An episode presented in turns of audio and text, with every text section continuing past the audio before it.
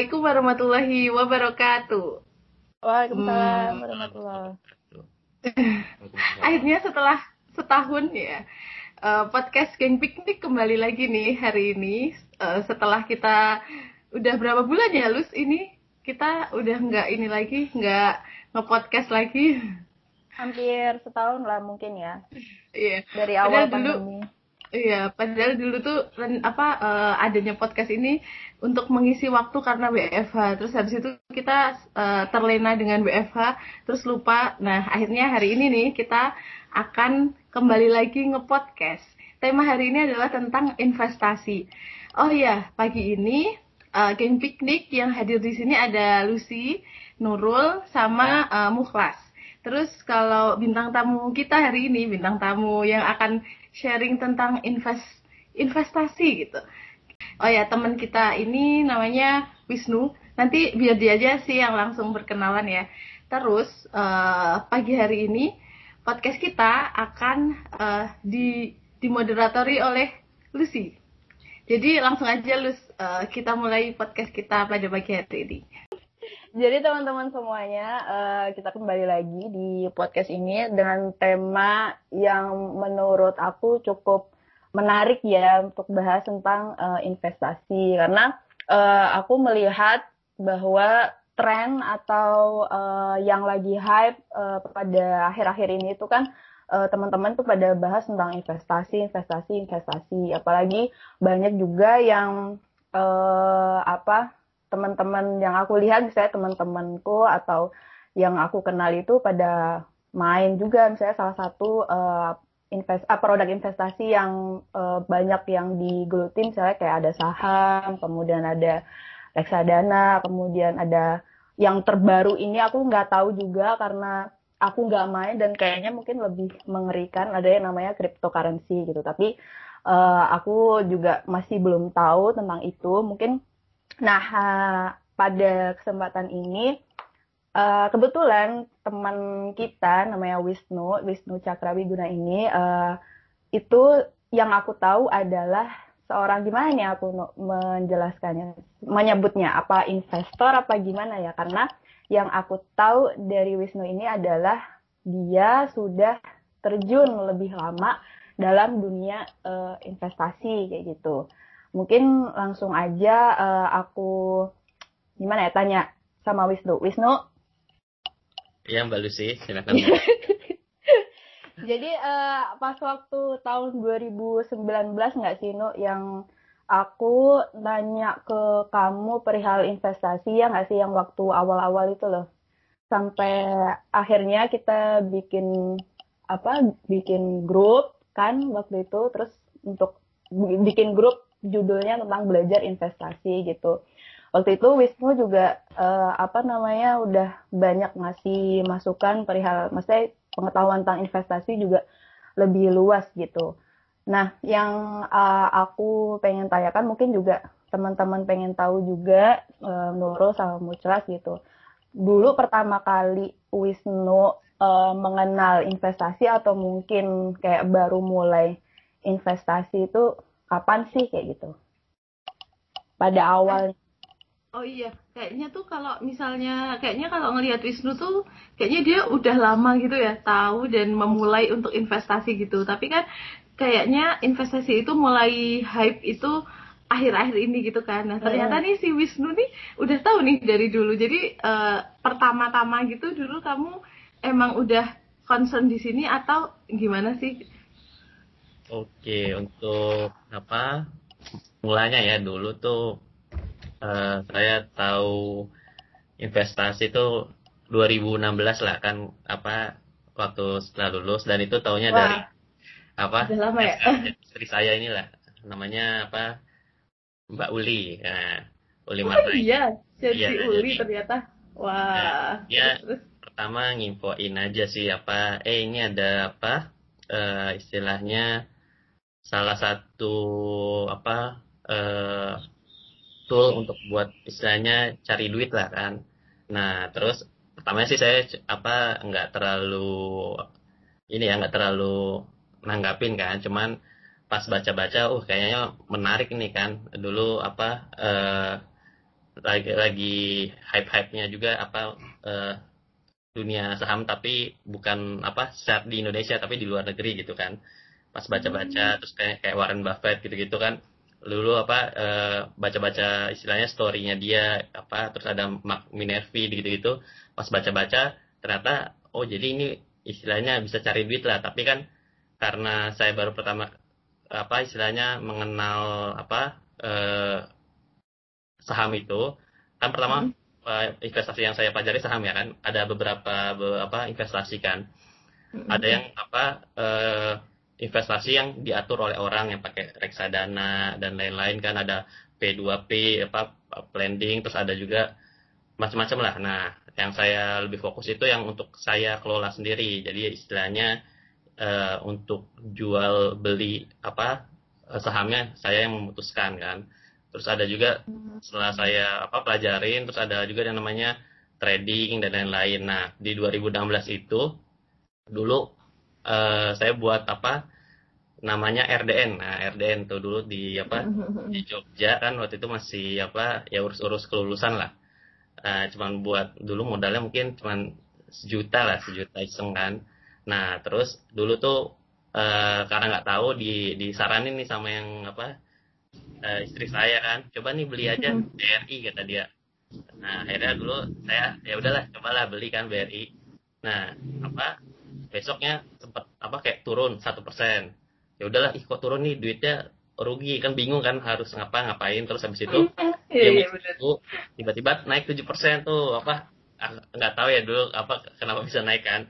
Nah terus habis itu ya udah apa langsung jual. Terus uh, setelah jual saya saya coba tuh tarik duit dan apa duitnya ternyata kita bisa ngambil duitnya apa uh, sekaligus gitu kan. Jadi maksud uh, saya ini berarti apa istilahnya bisa jadi salah satu ladang apa untuk mencari income lah kan income hmm. kan harus kerja apa di perusahaan aja kan bisa hmm. banyak hal kan ada apa investasi bisnis dan lain-lain kan hmm. nah sejak itu saya mulai gelutin apa mulai baca-baca apa terus nyoba-nyoba terus apa setelah udah makin pede apa e, coba top up gitu kan kebetulan pas 2016 udah apa keterima kerja juga istilah ada gaji sebagian disisihin buat apa buat belajar terus buat apa istilah mencoba-mencoba lah jadi dari apa, kan nggak manis-manis selalu kan ada pahit-pahitnya ada yang apa oh, tiba loss banyak ya namanya juga benar, benar. kan Nah, ya.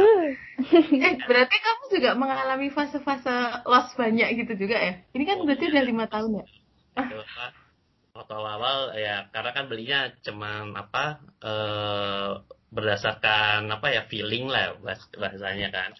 Nah hmm. tapi untungnya dulu itu eh, kan eh, istilahnya indeks kita kan namanya IHSG itu kan lagi isi istilahnya uptrend kan. Jadi istilahnya untuk cari keuntungan sih nggak menurut saya sih nggak terlalu sulit. Karena istilahnya dengan apa laki aja itu uh, udah bisa gitu kan nah gila sih terus Lakinya itu, ini loh nah terus habis itu ya setelah belajar belajar akhirnya saya punya istilahnya metode sendiri akhirnya ya apa istilahnya saya beli dan jualnya itu berdasarkan kriteria sendiri kan untuk saham kan sebenarnya eh, ada yang bilang investasi, ada yang bilang trading kan. Mungkin kalau uh, apa? Kalau menurut saya sih ya sebenarnya semuanya sama aja. Yang penting kan sama-sama istilahnya cuan lah ya.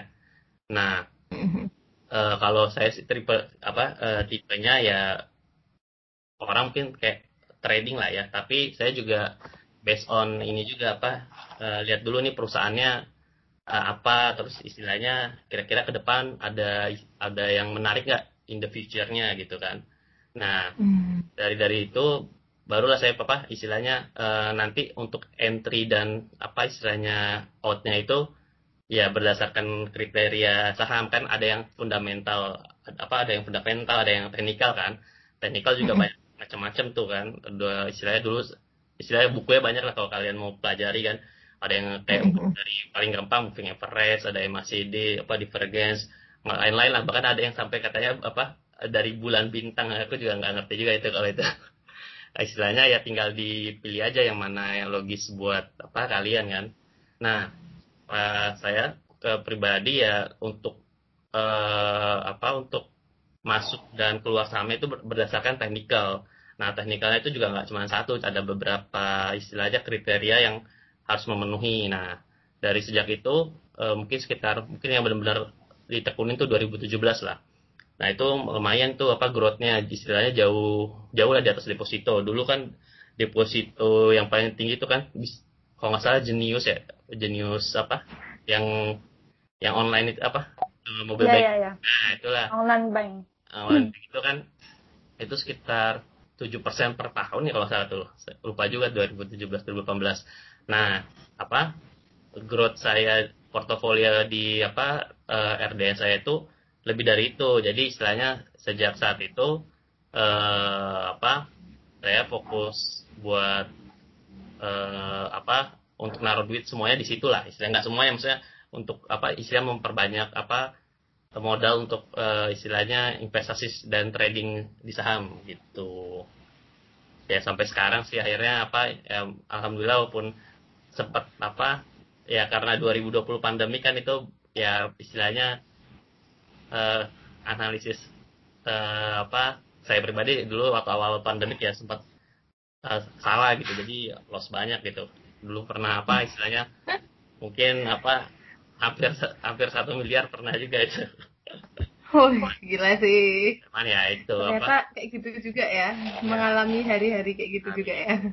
cuman apa kalau itu karena sebenarnya kan investasi sama trading itu tergantung psikologi ya, karena dulu saya masuknya di istilahnya fase uptrend istilahnya IHSG-nya lagi uptrend. Jadi ketika dia sedang apa eh, berbalik arah eh, istilahnya psikologinya tuh masih nggak menerima. Sebenarnya harusnya udah out dari kapan tahu cuman saya masih nggak terima ah masa dia turun sedalam ini sih? Ya biasa biasa lah kan dulu istilah mentalnya belum siap. Nah habis itu Oh. ya karena apa bener-bener istilahnya udah apa turunnya parah mau nggak mau ya supaya benar-benar ini. Nah sejak itu saya apa lebih disiplin sih buat apa entry dan outnya. Jadi nggak terlalu ini juga apa istilahnya kalau orang-orang sekarang mungkin ngomongnya FOMO ya maksudnya Iya. ada lagi ini nih belinya ini ini ini ya gitu kan. Kalau saya mah ya kalau misalnya emang apa eh, istilahnya harganya udah terlalu tinggi dan nggak masuk kriteria ya udah saya apa nunggu dulu apa terus ntar belinya eh, apa kalau udah memenuhi kriteria gitu gitu jadi sih paling apa secara singkatnya ya itulah 2016 itu juga di apa pertamanya dikasih tahu sama istri kan apa dulu belum istri apa dulu temen aja soalnya nah itu Oke. terus TTM lah ya. ya Iya.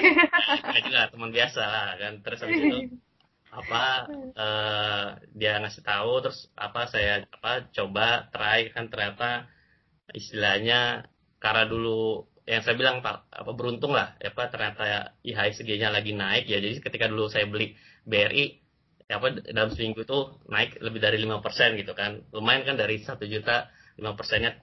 Emang kecil sih tapi kan buat apa orang yang baru lulus kuliah dulu lumayan lah ya.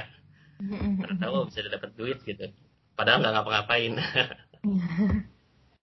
Oke, berarti lama juga ya 2016 16. buat mulai sedangkan 2016 waktu itu kayaknya kalau aku pribadi kayaknya nggak kepikiran tuh kayak gitu Iya gitu. benar-benar. Aku juga, aku juga nggak, maksudnya di di sekitarku tuh juga nggak ada yang kayak gitu-gitu loh eh, di 2016 itu kan. Jadi ya nggak terpapar sama sekali informasi kayak gitu itu.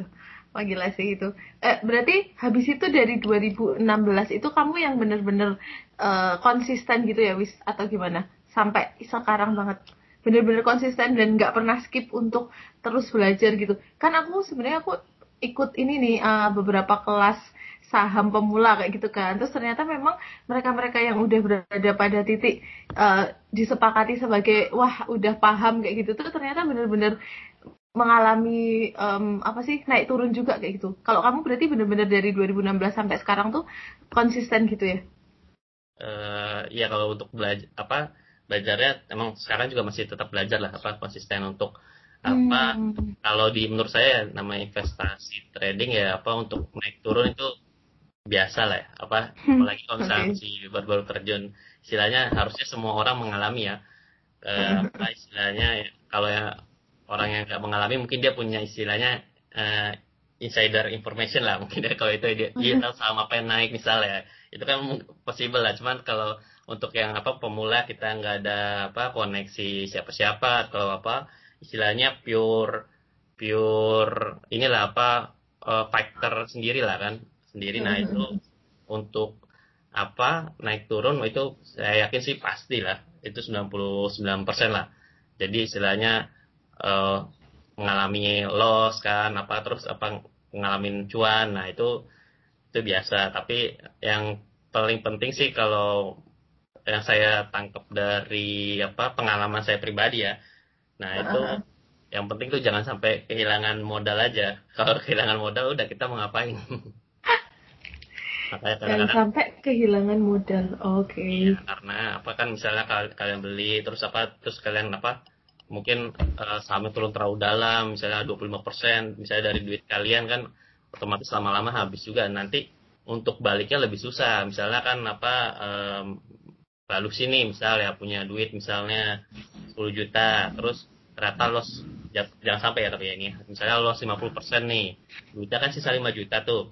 Nah untuk balik ke 10 jutanya itu kan balusnya harus bisa profit 100% jadi istilahnya lebih susah malah apa buat uh, ngecover loss dari Mbak Lucy. Nah, aku dulu pernah ya istilahnya loss di atas ya 40-50% pernah lah waktu awal-awal itu. Jadi apa terus setelah mempelajari itu kan untungnya dananya nggak terlalu gede juga waktu itu ya jadi nggak terlalu pusing juga ya. Kan nah, terus karena dulu kan sistem apa istilahnya kalau sekarang tuh kan enak ya sistem ARB-nya itu nggak simetris jadi paling kecil apa tujuh persen gitu kan. Kalau dulu kan sekali turun bisa 25 persen gitu gitu ke apa sebelum kebijakan pandemi ini ya. Jadi waktu dulu saya beli total jebret turunnya 25 persen. Terus nggak bisa keluar kan besoknya turun lagi 25 persen. Wah udah jadi loss 50 persen kan. Terus akhirnya cut loss kan terus total sisa dana kan tinggal 50 persen tuh. Nah terus akhirnya istilahnya merenung dulu lah istilahnya ya bahasanya kan. Merenung nih ya. cari wangsit ya. Cari wangsit terus tapi setelah dipikir-pikir harusnya apa ketika udah ada indikasi apa loss banyak tuh harusnya saya cut sebelum apa hilang banyak dana sih. Soalnya kan ya apa saham ini kan nggak bisa apa sesuai perasaan kita kan. Jadi maksudnya market lah yang menentukan apa harganya lah. Jadi kalau orang-orang pada nggak suka ya harganya turun. Kalau orang-orang pada suka harganya naik kan. Jadi istilahnya kalau emang orang-orang pada nggak suka walaupun saham kita apa menurut kita bagus ya bagusnya sih. Ya kalau masih untung take profit. Kalau misalnya udah jelas apa bakal turun banyak kemungkinan besar ya udah langsung out aja walaupun jadi istilahnya lebih baik lossnya uh, seminimal mungkin lah kalau bisa gitu. Nah jadi ya dari perjalanan apa yang apa saya alami ya uh, saya selalu meminim, meminimalisir apa loss yang saya terima gitu kan. Karena dulu pernah loss 50% terus baru nyadar juga oh, kok ini balikinnya susah juga nih harus 100% kan. Misalnya kayak tadi yang saya bilang Lucy misalnya 10 juta duit tinggal 5 juta nah untuk biar jadi duitnya 10 juta lagi berarti Lucy harus apa cuan 100% karena kan modalnya jadi 50 juta eh jadi 5 juta kan. Nah sejak itulah apa eh, saya berusaha meminimalisir loss gitu. Jadi umpama misalnya lossnya 5% terus kemungkinan besar turun lagi udah saya out gitu kan. Jadi istilahnya buat balikin modalnya lagi nggak nggak butuh effort banyak gitu. Karena untuk naik dan turun di dunia saham itu eh, apa untuk naik itu istilahnya eh, dia butuh tenaga yang besar lah kan. Nama juga untuk naik kan istilahnya harga makin tinggi. Berarti kan duit orang yang masuk harus makin banyak. Jadi istilahnya jadi dia butuh effort yang yang besar gitu. Nah kalau misalnya apa kita ngebiarin apa uh, istilahnya kita ngebiarin harga turun terus nah kita kan nggak tahu nih kapan si siapa harganya balik arah tuh kan nah jadi saya saya nggak percaya sih kalau ada orang yang bisa menentukan 100% benar ya misalnya hari ini apa besok si saham A naik saham B naik nah, itu saya ya ke, mereka pasti pakai probability lah. Jadi maksud saya yang yakin 100% hmm. benar tuh menurut saya nggak ada sih. Harusnya kalau benar, emang benar mereka bisa ya pasti udah jadi super tajir lah karena dia bisa nebak apa harga-harga yang akan naik kan. Nah, yeah, tapi yeah. kan dari apa?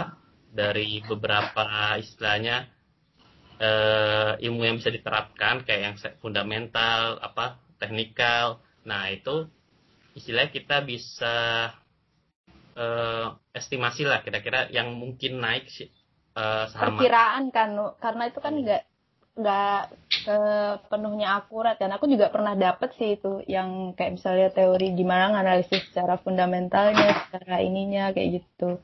Tapi itu kan emang ini ya maksudnya karena uh, karena misalnya kayak untuk analisis misalnya fundamental misalnya itu kan bukan istilahnya tuh kayak prediksi gitu kan bukan yang akurat kayak oh ini pasti gini gitu kan. Ya nggak sih itu betul apa uh, istilahnya dan prediksi pun uh, istilahnya kenapa kita bilang prediksi? Karena yang menentukan itu bukan segelintir orang. Karena kan saham itu ber apa banyak orang ya dan ya banyak, pengaruhnya juga banyak gitu kan. Nah, pengaruhnya banyak. Jadi istilahnya uh, misalnya prediksinya Mbak Lucy saham A misalnya sekarang harganya 700 besok apa dia apa estimasi apa harga aslinya 1000 nih.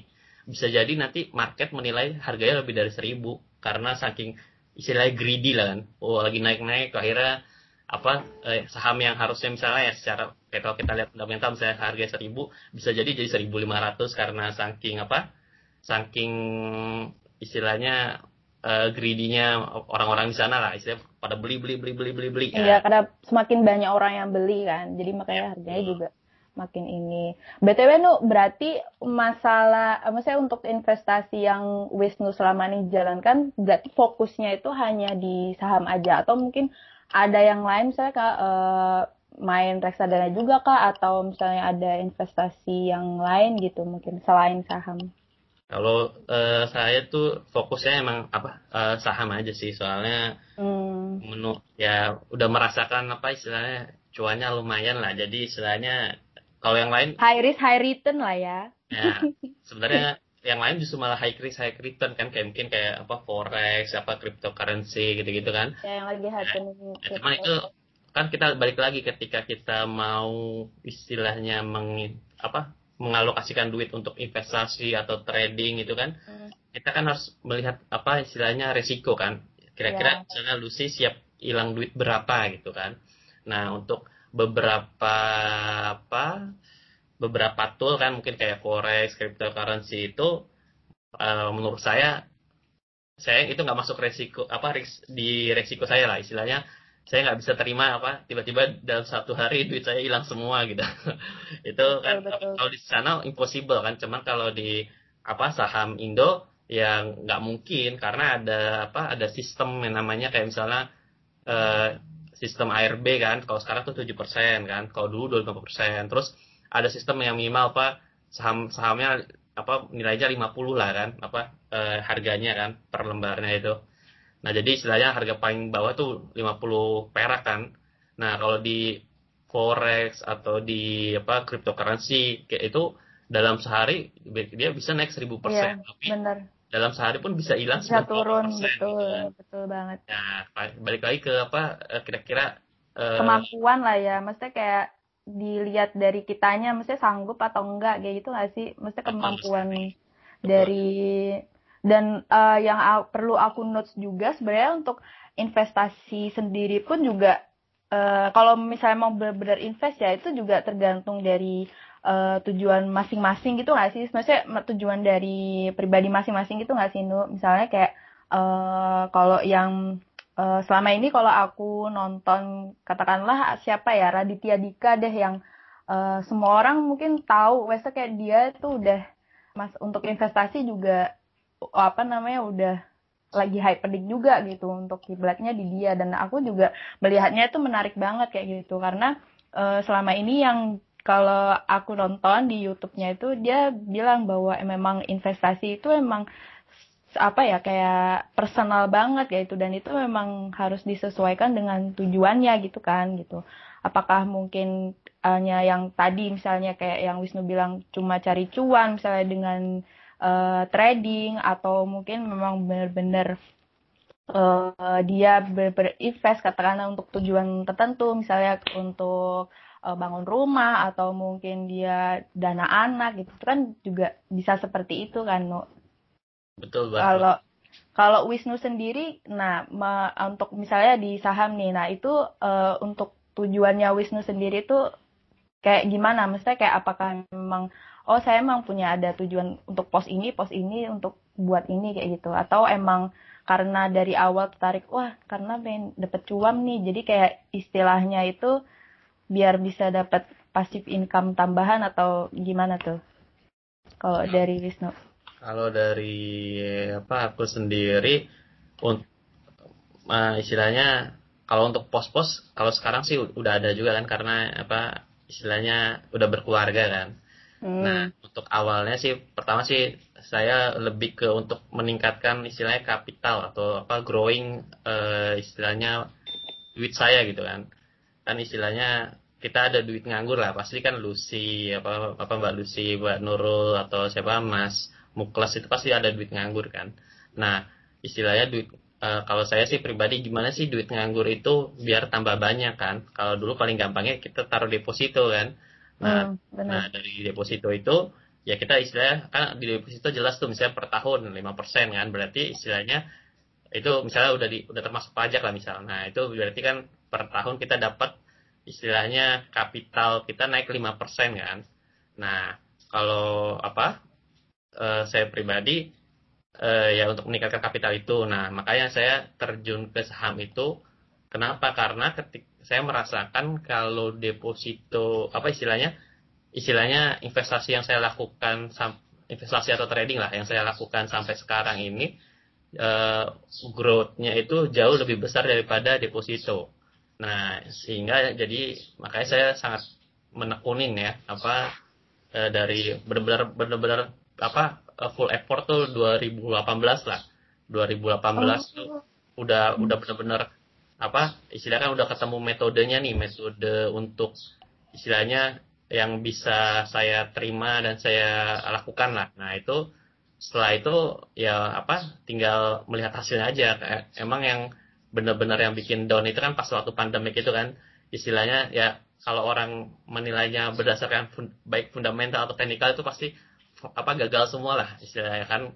Dulu mana ada yang nyangka istilahnya BBRI yang udah naik misalnya apa empat ribuan turun ke dua ribu dua ratus. Dulu diketawain itu pasti di 2018 sama kayak BMRI dulu misalnya. Apa masa BMRI bisa apa turun ke lima ribu orang fundamental ngomong gitu-gitu kan. Tapi kan di pandemik semuanya terjadi gitu kan. Terjadi, betul. akan apa BBNI sampai tiga ribu kan dan dulunya sempat sepuluh ribu kan.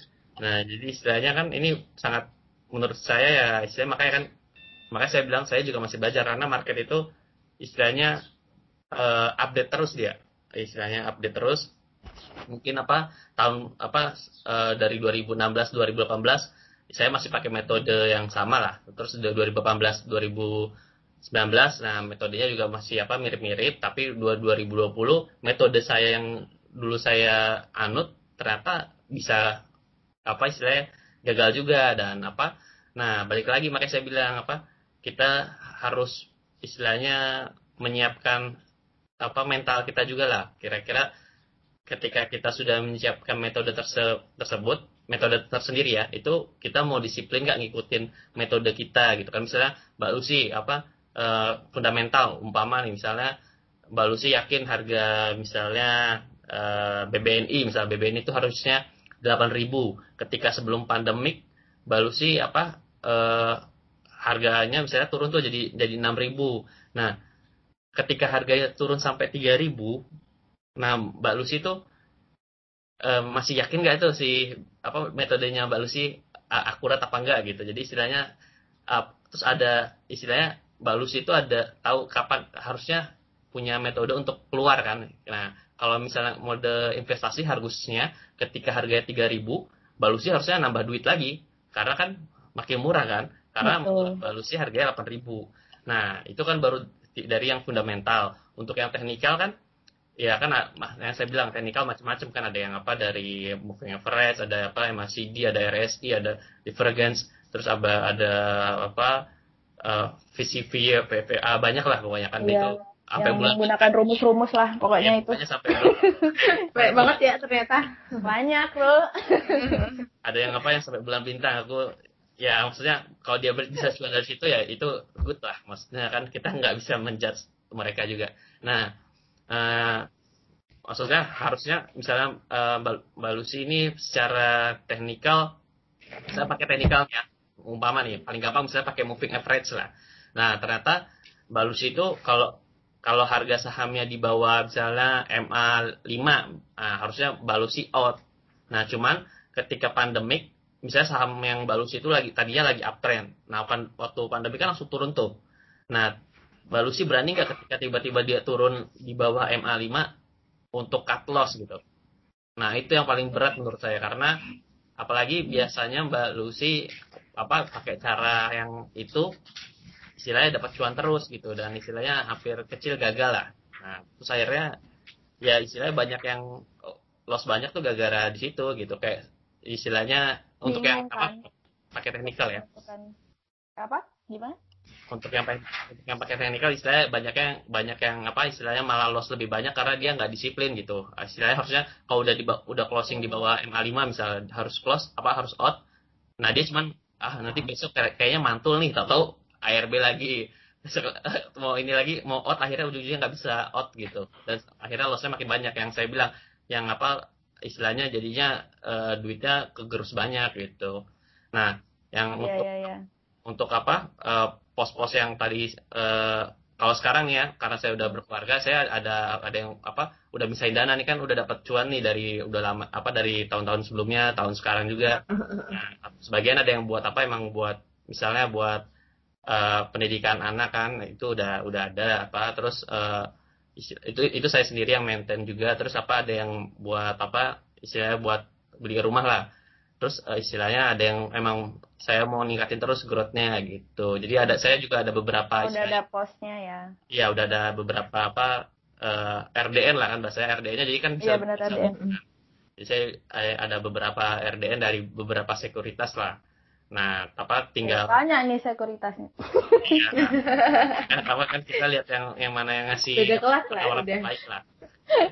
hmm, uh, no, uh, apa namanya? Tadi kan Wisnu udah misalnya ngobrol panjang lebar terkait yang teknik-teknik gitu kan. Misalnya kayak kita nih uh, katakanlah buat uh, semuanya yang pemula banget nih kayak oh aku pengen investasi katanya pengen uh, coba gitu katanya di saham. Nah, sebenarnya tuh apa sih hal yang pertama perlu disiapkan untuk ketika misalnya kita mau berinvestasi di saham itu kayak gitu. Saya awal-awalnya tuh harus gimana gitu loh. Yang harus dipersiapkan dari kita gitu. Ya awal pertama duit dulu ada kan duitnya. Ah, duit. Eh benar sih. Ya, kalau kita ada duit kita apa nggak bisa beli. Nah, terus apa yang yang kedua ini apa pasti istilah RDN-nya kan apa rekening dana nasabahnya itu kan. Jadi kalau kita tambah itu apa? Eh, rekening ini ya yang buat sahamnya itu kan? Iya betul kan kayak misalnya uh, sek, apa rekening sekuritasnya itu loh yang buat apa beli sama jualnya kan ada apa BNI punya, Mandiri punya, apa BCA punya, apa ada lagi yang namanya yang baru Mirai, terus apa Sukor, apa iPod gitu-gitu banyak lah kan. Nah, Jadi itu, daftar uh, bikin rekening RDN di uh, sekuritas gitu kan, yang pertama. Nah, nah, terus nanti kan di situ kan biasanya mereka ada fee jual beli. Nah, itu tinggal mungkin ya tinggal lihat lihat aja yang mana cocok sama apa Mbak Lucy, ya itu tinggal pilih aja gitu.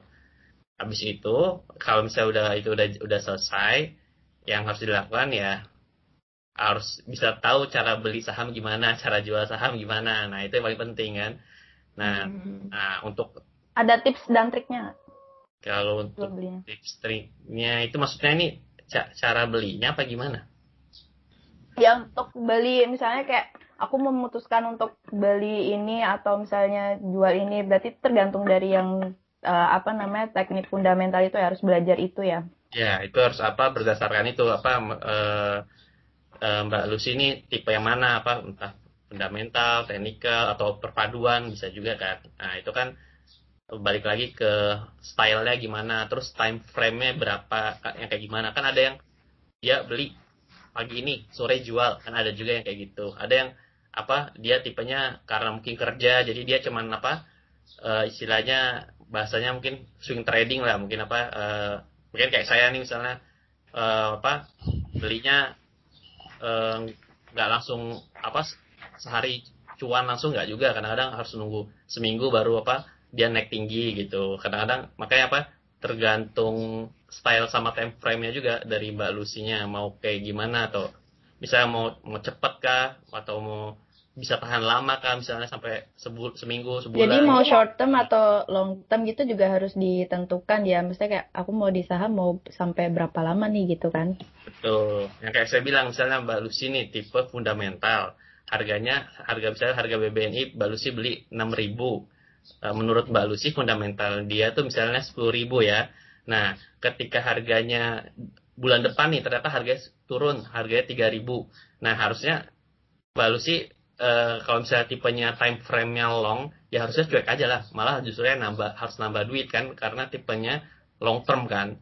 Jadi istilahnya ya kalau bulan depan turun ya ya yakin aja mungkin apa misalnya itu time frame-nya setahun ya semoga aja setahun naik gitu.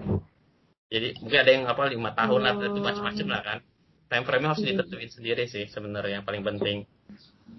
Ya, jadi balik lagi kayak ya kita sesuai tujuan kita aja gitu nggak sih untuk berinvestasi apakah misalnya untuk jangka panjang ataukah emang itu untuk jangka pendek gitu kan?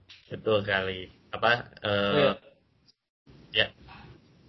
Kayaknya mas, Gimana, kalau seumpamanya ini, seumpamanya tipenya seseorang itu long ya, kayak ya dua tahun, tiga tahun, tapi semenjak pandemi ini kan banyak yang turunnya banyak banget itu. Kayak gitu gimana? kalau kayak gitu tipenya harusnya Mas cari duit lagi buat apa average down mungkin. karena Oke. seriously karena ini apa Gimana? untuk eh, tipe long harusnya kan dia berdasarkan dia istilahnya punya namanya apa eh eh, istilahnya value tersendiri ya misalnya yang saya bilang apa em, Mbak apa Mas misalnya menganggap misalnya mandiri harga mandiri itu harusnya harganya eh, 9.000 misalnya ya. Nah, terus wah, apa sekarang harganya misalnya 5.000. Nah, ketika dia apa Mas terus Mas beli terus ternyata dia harganya turun ke misalnya 3.000 gitu. Nah, ketika Mas tipe long dan dia harganya lebih murah eh, ya Mas harusnya beli gitu. Karena Oh, berarti nambah-nambahin terus ya? Ya nambahin terus karena kan tipenya long kan. Karena anggapannya in the future apa eh istilahnya bakal naik gitu. Berharap itu naik Hmm. kan, makanya ketika Betul. murah makanya ya udah beli aja gitu. Iya, Ya Mas? ada ah, betul banget. Jadi kayak saya tuh ada contoh apa eh, istilahnya teman saya lah kan. Dia itu tipenya long kan. Dia apa eh dia bilang kan harga BBRI itu harusnya apa sekitar 4.500 sampai 5.000 kan. Nah, dia beli dulu harganya 3.000 waktu apa pandemik menurut dia itu udah murah kan. Nah, ternyata diturunin kan sampai 2.170 apa 2.200 saya lupa kan low-nya. Nah, habis itu dia tuh top up dana. Dia, dia apa dia dia apa dia beli lagi beli lagi sampai pokoknya average-nya dia mungkin sekitar 2.500 lah. Nah, Hmm. nggak nyampe setahun cuan dia tuh udah sampai 80% terus dia akhirnya out. Karena kan harga BBNI waktu itu akhirnya naik kan sampai 4.600 atau 4.800 gitu. Yang sekarang kan turun lagi tuh ke 4.000 kan. Nah eh, teman saya tuh dia karena dia tipe nyalong kan akhirnya dia tetap beli. Eh, terus karena dia yakin pokoknya ini dua tahun bakal naik lah kata dia gitu kan. Dia, kan waktu harga ketika dia lagi apa istilahnya ketika harga lagi benar-benar drop banget pasti kan mental kita juga Ikut drop. juga ya kan maksudnya Mm-hmm. apalagi dia udah udah beli tuh dia udah beli apa udah beli banyak terus apa dia aduh udah udah beli banyak sekarang harganya apa turun banget kan kadang-kadang ada nggak nggak ada istilahnya ke- ketakutan untuk beli lagi kan pasti itu ada itu nah Bener-bener. untungnya teman Iya. saya ini apa lebih lebih yakin kan istilah dia, dia yakin akhirnya waktu itu di harga 2.200an tuh dia beli apa beli banyak lagi istilahnya mungkin semua tabungannya di- dia dia taruh lah kan karena menurut dia oh, kalau udah di bawah ini lagi wah saya nggak ngerti lagi kata dia mending apa out lah kan kata kata dia kan. Kan karena dia punya istilahnya penilaian tersendiri. Nah ternyata eh, setelah harganya udah turun apa sekitar kurang lebih 2170 atau 2200 yang nggak nyampe apa mungkin sekitar bulan Agustus Juli ya sampai Januari ya apa BBRI akhirnya di akhir awal tahun tuh di atas 4.400 4.500 lah saya lupa juga nah dari situ kan kita dapat kan teman saya padahal nyangkanya ya mungkin dia nganggapnya ini bakal dia simpen 2 tahun. Ternyata nggak sampai 2 tahun dia dapat duit ya istilahnya lebih dari apa 80% kan. Jadi istilahnya yang yang seperti Mas Muklas tadi kan misalnya um, tipe Mas Muklas apa dulu kalau ternyata tipe Mas Muklas yang long tadi terus apa Mas Muklas yakin ini saham ini sebenarnya bagus gitu kan ternyata turun karena pandemik aja ya jangan jangan ragu untuk apa nambah lagi gitu kan karena istilahnya eh, yang tipe-tipe long tuh harusnya seperti itu gitu. Tapi kan sekarang kebanyakan orang yang mengaku tipe long apa ketika harganya turun drop drop jauh dia gemeter gitu. Karena apa karena istilahnya uh, ya wajar sih harga turun jauh pasti gemeter kan. Apalagi naruh duitnya yeah. banyak kan. Nah itu ini apa malah jadi dia kehilangan chance karena nggak berani average down kan akhirnya harganya udah naik istilahnya udah ke harga awal awal, awal beli jadinya kan masih belum cuan tuh padahal kalau di average down mungkin dia udah udah cuan gitu umpama ternyata hmm. ya ada perubahan apa fundamental kan dia dia bisa out dengan kondisi profit kan gitu. Jadi apa eh, kalau untuk yang apa pertanyaannya Mas Muklas ya kalau saran saya kalau emang tipenya long mungkin berapa tahun. Kalau bisa sih ada target harga yang di apa yang diinginkan gitu kan. Rata-rata pasti kalau yang tipe fundamental tuh pasti punya harga target gitu. Jadi kalau misalnya jangan apa istilahnya long-long aja tapi nggak ada nggak ada target harga gitu. Karena hmm. nanti udah naik turun lagi gitu kan. Sayang gitu kan istilahnya ya, apa cuannya hilang gitu kan. Malah nanti balik ke harga apa ke harga semula gitu. Awal itu, itu hmm. pernah kejadian lah itu salah satunya yang sekarang tuh BNI mungkin kalau misalnya kita tarik mungkin lima tahun lah ya, kurang lebih ya kalau dulu ada mungkin ada yang beli harga ketika empat ribu dulu kan harga BNI itu sampai sepuluh ribu gitu Nah, terus habis itu sekarang balik lagi ke apa? 4.700 kan. Jadi istilahnya kalau dia nggak ada target harga, ya dia sekarang nggak nggak ada untung sekarang dia ini. Padahal kalau dia mungkin take profit di harga 8.000 atau 9.000 kan lumayan kan. Atau 7.000 lah kan istilahnya ada duit yang udah masuk gitu kan. Kalau ternyata dia naik lagi kan ya namanya berarti istilahnya kalau saya nganggapnya ya udah bukan rezeki lah rezekinya sampai sini nanti mungkin ada rezeki lain di istilahnya di saham lain gitu. Oke. Berarti harus ada target harganya ya, jangan cuma nunggu-nunggu doang. Betul betul, harus ada target harganya karena apa? Istilahnya eh, itu yang menjadi pedoman untuk orang yang investasi istilahnya long lah ya. Tapi kadang-kadang harganya hmm. ternyata maksudnya long term malah tercapainya lebih cepat gitu kan. Berarti kan istilahnya beruntung. Hmm. Gitu. Ya. Oke, gimana? Oke. Di target ya, benar juga sih. Karena kalau misalnya kayak misalnya long term tapi ya udah jangka jangka panjang tapi ternyata kayak up and down up and down ternyata pas sampai di tahun keberapa malah makin turun juga. Itu yang perlu dipertimbangkan juga ya. Iya betul. Apa? Mungkin ada juga kan yang tipe fundamental itu uh, Pak Pak JS ya kalau di di Indo kan. Kan ada ada LKH nah nah Pak JS ini Juli Juliari Sunandar apa Sunandar ya? Saya lupa juga nama lengkapnya. Nah ini kalau dia mungkin bisa ditiru juga tipenya. Kalau dia ini dia fundamental. Ada target harga. Um, umpama apa uh, misalnya sahamnya udah naik apa 50% nanti dia tuh ada yang namanya trailing stop. Jadi ketika harga turun ternyata apa uh, 20% itu dia out. Padahal belum belum sampai harga tujuannya. Pak JS itu siapa, siapa nu kalau yes. boleh disebutkan? Julier di Sun Sunendar. Bukan, maksudnya uh, backgroundnya itu apa? Atau uh, mungkin dia... Iya mungkin ya. Dia apa kalau di uh, untuk orang yang fundamental mungkin bagus lah apa buat follow-follow dia. Di YouTube ya? Apa di gimana?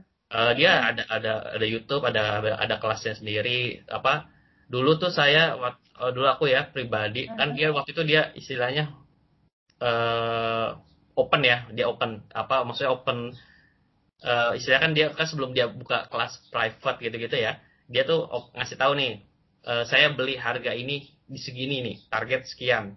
Apa? Nah itu saya nyoba lah kan. Waktu itu dia apa beli BB, BBTN kan. Nah saya istilahnya ya masukin lah apa uh, sebagian dana sana di harga yang eh, situ ternyata nggak nyampe lima bulan ya beggar gitu 100% jadi dua duitnya dua kali lipat. Nyesel juga nggak masukin all in kan. Cuman ya biasa bisnis penyesalan kan. Nah apa jadi menurut saya dan dia dia tuh ada apa ada yang saya bilang dia dia punya metode sendiri untuk take profit dia out dia gitu. Jadi kayak yang saya bilang misalnya target yang saya bilang paling gampang ya BBTN ketika harga dia eh, 750 kan targetnya misalnya seribu apa sekitar 1500 ya. Nah oh ketika harga naik naik naik 1000 nih. Eh, kan untuk turun 20% mungkin sekitar apa 800-an ya. Nah kalau misalnya harga udah turun di bawah apa 800 itu kalau Pak JS itu pasti dia langsung take profit. Dia nggak mau harganya balik lagi ke harga 750 gitu. Jadi istilahnya eh, apa misalnya udah mantul 1000 nih terus kan pasti ada biasanya ada ada correction lah itu wajar kan apa eh, istilahnya malah saham yang bagus ada correctionnya dikit istilahnya buat buat naik lebih tinggi lagi kan. Nah dia dia membatasi ketika correctionnya itu maksimal berapa sih? Misalnya dia membatasi oh maksimal nih harganya uh, 900 nah apa untuk koreksinya. Ketika harganya turun misalnya apa closingnya harganya 880 itu dia uh, udah jual besok atau enggak apa uh, pas closing itu dia jual. Nah terus pas apa untuk istilahnya dia dia, dia tuh juga mener, walaupun dia fundamental dia tuh juga menerapkan sistem cut loss. Jadi um, umpama dia beli tu, harganya 750 nah dia harga misalnya harga BBTN turun lagi tuh lebih dalam. Nah selama harganya nggak di bawah 500 kan uh, apa uh, istilahnya batasan dia tuh 550 ya. Itu kan minusnya lumayan besar tuh mungkin 20 25 30 persen lah. Nah selama harganya nggak di bawah 500 500 lah kalau salah 550 dia bakal hold terus gitu. Bakal dia simpan pegang terus. Nah kalau tapi kalau ternyata harganya misalnya umpama di bawah 500 dia otomatis pasti cut loss gitu. Jadi maksudnya uh, kita tuh tip menurut menurutku ya kita harus tipe menyesuaikan eh, yang saya, saya bilang tadi stylenya gimana. Pak Pak JS ini secara apa secara orang bilang dia fundamental tapi dia memasang trailing stop yang yang yang notabene itu dipegang oleh orang trading kan. Yang apa untuk yang trading. Nah itu makanya tinggal apa Mbak Lucy atau Mbak Nurul atau Mas Puklas itu kayak gimana? Emang maunya hold terus apa uh, nggak apa istilahnya nggak ada cut loss cut loss ya itu juga apa terserah juga. Jadi istilahnya tinggal senyamannya senyamannya aja. Nah, nah makanya saya bilang apa uh, disesuaikan dulu apa yang paling penting tuh uh, kita harus tahu kapan out kapan entry gitu. Paling penting out sih. Jangan sampai yang saya bilang udah udah bisa udah cuan 100% tahu-tahu balik harga ke harga semula kan nyesek juga gitu kan. Istilahnya duitnya hilang apa dua kali lipat. Malah kalau apa istilah worst case-nya jadi rugi gitu kan. Makanya apa lebih baik apa uh, kalau saya sih pokoknya uh, kalau prinsip pribadi ya pokoknya kalau udah udah untung nggak boleh sampai rugi gitu lah jadi kalau ternyata di harga yang mendekati harga apa beli saya ya saya jual mending apa istilah cuan mungkin cuman apa lima persen sepuluh persen daripada hilang semua gitu Oke. Okay. Uh, eh, jadi kayak gitu ya, uh, teman-teman. Ada yang mau ditanyain lagi nggak? Dari Mucelas atau Nurul? Um, udah. udah. boleh nanya nggak? Uh, ini yang kemarin kamu share sebenarnya uh, aku penasaran sih yang kamu share di uh, postingan kamu di Instagram itu apa sih penjualan saham? Oh itu jadi ya, itu boleh diceritain dikit ya itu apa ya? Itu uh, laporan buat apa uh, pajak kan. Jadi total transaksi bulan kemarin tahun 2020 tuh uh, apa saya aku mengalami apa signifikan ini apa transaksi lah. Jadi kemarin apa uh, transaksinya 74 m kan. Jadi apa ya menurut saya jadi apa nggak nggak pernah nyangka juga ternyata bisa apa skills skills skills. Buka apa? Satu tahun iya satu tahun dalam satu tahun. dan itu satu tahun cuy. Dan apa da, itu sempat apa vakum satu bulan dua bulan lah pas yang waktu market lagi gila-gilaan kan ya saya langsung ya udahlah diem dulu lah nggak ngapa-ngapain. Nah itu kan istilahnya nggak pure pure satu tahun itu. Jadi maksudnya emang itu ada jeda sekitar mungkin sebulan dua bulan tuh saya sempat apa cuma ngeliat market aja harganya. Oh apa market kan turunnya gila-gilaan waktu itu kan. Nah apa itu sempat stop. Nah setelah apa ma- market mulai rebound nah itulah apa apa transisia emang apa ya alhamdulillah dibandingkan tahun lau- tahun-tahun tahun sebelumnya saya meningkatnya cukup cukup drastis lah kan gitu jadi masanya apa ya ya itu istilahnya buat jadi pengingat juga gitu kan istilahnya yang dulunya apa kan istilahnya yang gede-gede sekarang kan dulunya pernah kecil kan nah itu maksud saya mengingatkan siapa tahu nanti tahun depannya ternyata bisa 740 m kan bisa jadi bisa juga kan Eh, masya Allah. ya semoga aja Amin. Oke. Nah, ada lagi berarti yang- itu ya. Maksudnya kalau dari sini tuh eh, transaksi di tahun 2020 itu berarti kan setelah se- empat tahun ya kurang lebih. Dan dulu juga katanya memulainya dari eh, beli RDN satu juta kayak gitu. Jadi emang kalau misalnya kita emang beneran mau serius itu ya sangat bisa aja gitu ya. Tinggal kita mau nggak gitu mau memulai dan mau eh, ambil resiko gitu ya. Oke makasih banyak eh, Wisnu luar biasa sih ini sharingnya ya yang jelas Gimana? pasti, pasti itu ada resiko lah iya benar-benar di, disimpulin disimpulin.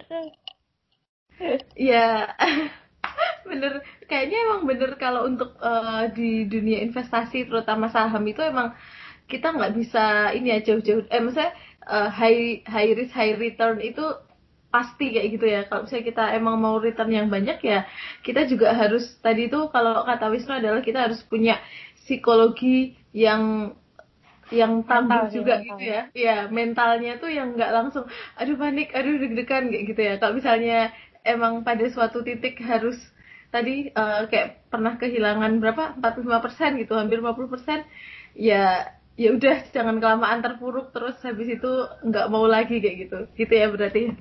Iya betul. Anggap aja ya kalau menurut apa aku saranin istilahnya saham Eh. tuh kayak bisnis lah. Ya ka- kan Hmm. itu kan eh, ngitungnya kalau aku pribadi yang hitung bukan kayak sebulan dua bulan, aku hitung growth tuh per year. Jadi Hmm. selama per year-nya nggak nggak minus, ya berarti masih cuan lah gitu.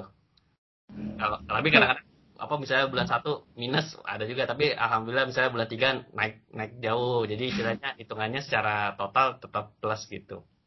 Hmm. Oke. Wah. Oke, kayaknya gitu aja lah ya. Yang ada lagi nggak yang mau ditanyain dari Lucy sama Mu- Muklas?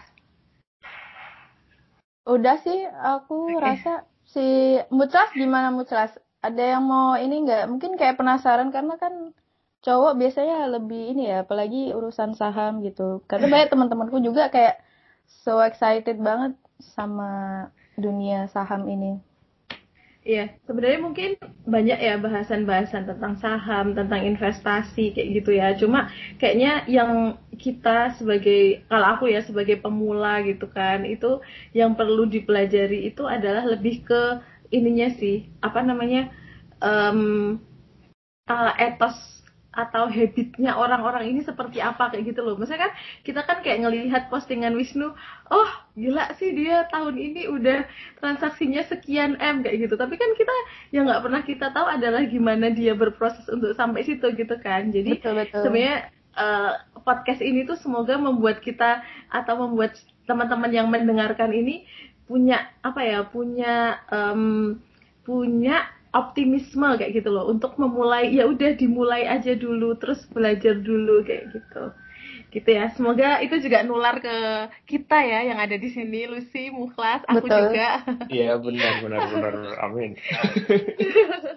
Tuh bahkan kalau kalau si kalau kelasnya ya tentu saja sudah beda ya karena beda startnya aja udah empat tahunan kayak gitu kan. Kalau Wisnu udah eh, berpikirnya tahun depan udah, udah 740 m nih. kalau kita mau berapa nih? kita mau berapa ya tahun depan bisa kan kita kayaknya kita ya udah eh, apa konsisten dan memulai dengan baik dulu aja kayaknya itu udah prestasi deh setahun ini. Iya. Oke. Kalau dari siapa Nurul sama Mitra sendiri misalnya kalau dari saham udah misalnya udah memulai terjun atau gimana? Nggak, nggak. Atau- Aku kalau aku nggak berani yang langsung saham sih. Aku eh, anak-anak apa eh, konvensional aja lah. Pakai apa tuh em, reksadana ya. Udahlah. Oh, yang Itu reksadana. kayaknya yang maksudnya itu salah satu yang nggak em, eng- resikonya Ya, nggak terlalu tinggi lah. tuh. Ah, betul, betul. Mm-mm, kayak gitu kan. Kalau Kayaknya gimana? secara ini Gimana, sebenarnya Bos? udah udah masuk sih beberapa bahkan beberapa tahun lalu. Dua Oh, tahun wow. lah. Tapi kayak aku baru tahu ya. ya tidak tidak setekun Mas Wisnu. Jadi kayak ya udah cuma isi terus itu tak tinggal nggak tahu ngapain. wah wah wah. Dan ternyata terakhir aku lihat merah semua. wajar ya kayak gitu. Eh jadi eh, closing statement nih dari Wisnu apa Wis? Yang saya cuman eh apa ya? Belum. Ya apa intinya eh, saya bilang apa kalau istilahnya mau terjun dunia investasi ya terutama saham ya itu harus menganggapnya apa harus diseriusin lah. Jangan apa anggap aja ini bisnis gitu kan. Istilahnya kan ketika bisnis kita kan ada apa eh, biaya marketing kadang kan istilahnya bakar duit. Nah kalau umpama di saham ya ibaratnya loss loss kita itu biaya marketingnya lah. Nah yang paling penting di time frame kita eh, misalnya setahun kita lihatnya itu growth kita tuh bertambah itu yang paling penting sih. Kita nggak peduli orang-orang bisa apa bisa apa cuan sehari katanya eh, 25% lah 30% jangan-jangan dia cuma masuk cuma satu lot aja. Jadi cuma buat pamer presentasinya gitu. Karena kan apa yang paling penting kan eh, sizingnya gitu. Misalnya eh, eh, Mbak Nurul punya duit satu juta apa masuknya cuma seratus ribu eh, um- umpama apa eh, gainnya 25% kan berarti cuman ber- cuman porsi kecil kan. Tapi kalau Mbak Nurul masuknya dari satu juta berarti kan growth-nya Mbak Nurul beneran 25% gitu. Jadi istilahnya kita lebih fokus ke apa ke growth eh, dana kita keseluruhan gitu. Jangan jangan terpak istilahnya jangan sampai FOMO sama orang-orang yang pamer-pamer persentase apa 25% 100% gitu. Jangan cuman dia cuma satu lot aja gitu. Jadi yang paling apa eh, inti yang dari eh, saya sampaikan istilahnya investasi itu harus serius dan ditekunin dan anggaplah itu sebuah bisnis yang istilahnya ke depannya is- eh, apa bisa membawa apa kehidupan kita lebih baik lah terutama dalam finansial gitu. Wah, oke, nice. Wah, makasih banyak Wisnu udah mau berbagi. Ya ya, jadi eh, kata kuncinya adalah kita menganggap bahwa investasi ini adalah sebagai salah satu bisnis kita kayak gitu kan. Jadi selain kita punya eh, income dari eh, kerja kita yang fix kayak gitu, kita punya bisnis gitu dan yang namanya bisnis ya kita harus memulai dari awal. Kita ada ongkos-ongkos kayak tadi marketing. Nah, anggap aja ketika loss-loss di proses saham kita ini itu adalah bagian dari eh, misalnya eh, apa biaya marketing dan lain-lainnya. Oke. Hah, Oke, baik. Makasih banyak ya Wisnu sudah mau hadir di obrolan bersama Geng Piknik. sama-sama Mbak Nurul Mbak Lucy Ya, makasih juga ya Nu. Ya, ya, terima kasih banyak Mas. Itu benar-benar Selalu, insightful sih. ya. Iya benar benar-benar insightful ya yang merasa bahwa em, ya udahlah ayo kita mulai serius lagi ya. Oke, gitu aja. Terima kasih atas eh, kehadiran dan eh, apa ya eh, hadir di sini. Aduh ya lah kok jadi formal lagi ya. Makasih banyak sudah bergabung hari ini. Semoga sehat selalu ya di mana pun eh, kita berada. Terus eh, sampai jumpa di ngepodcast selanjutnya. Eh, wassalamualaikum warahmatullahi wabarakatuh.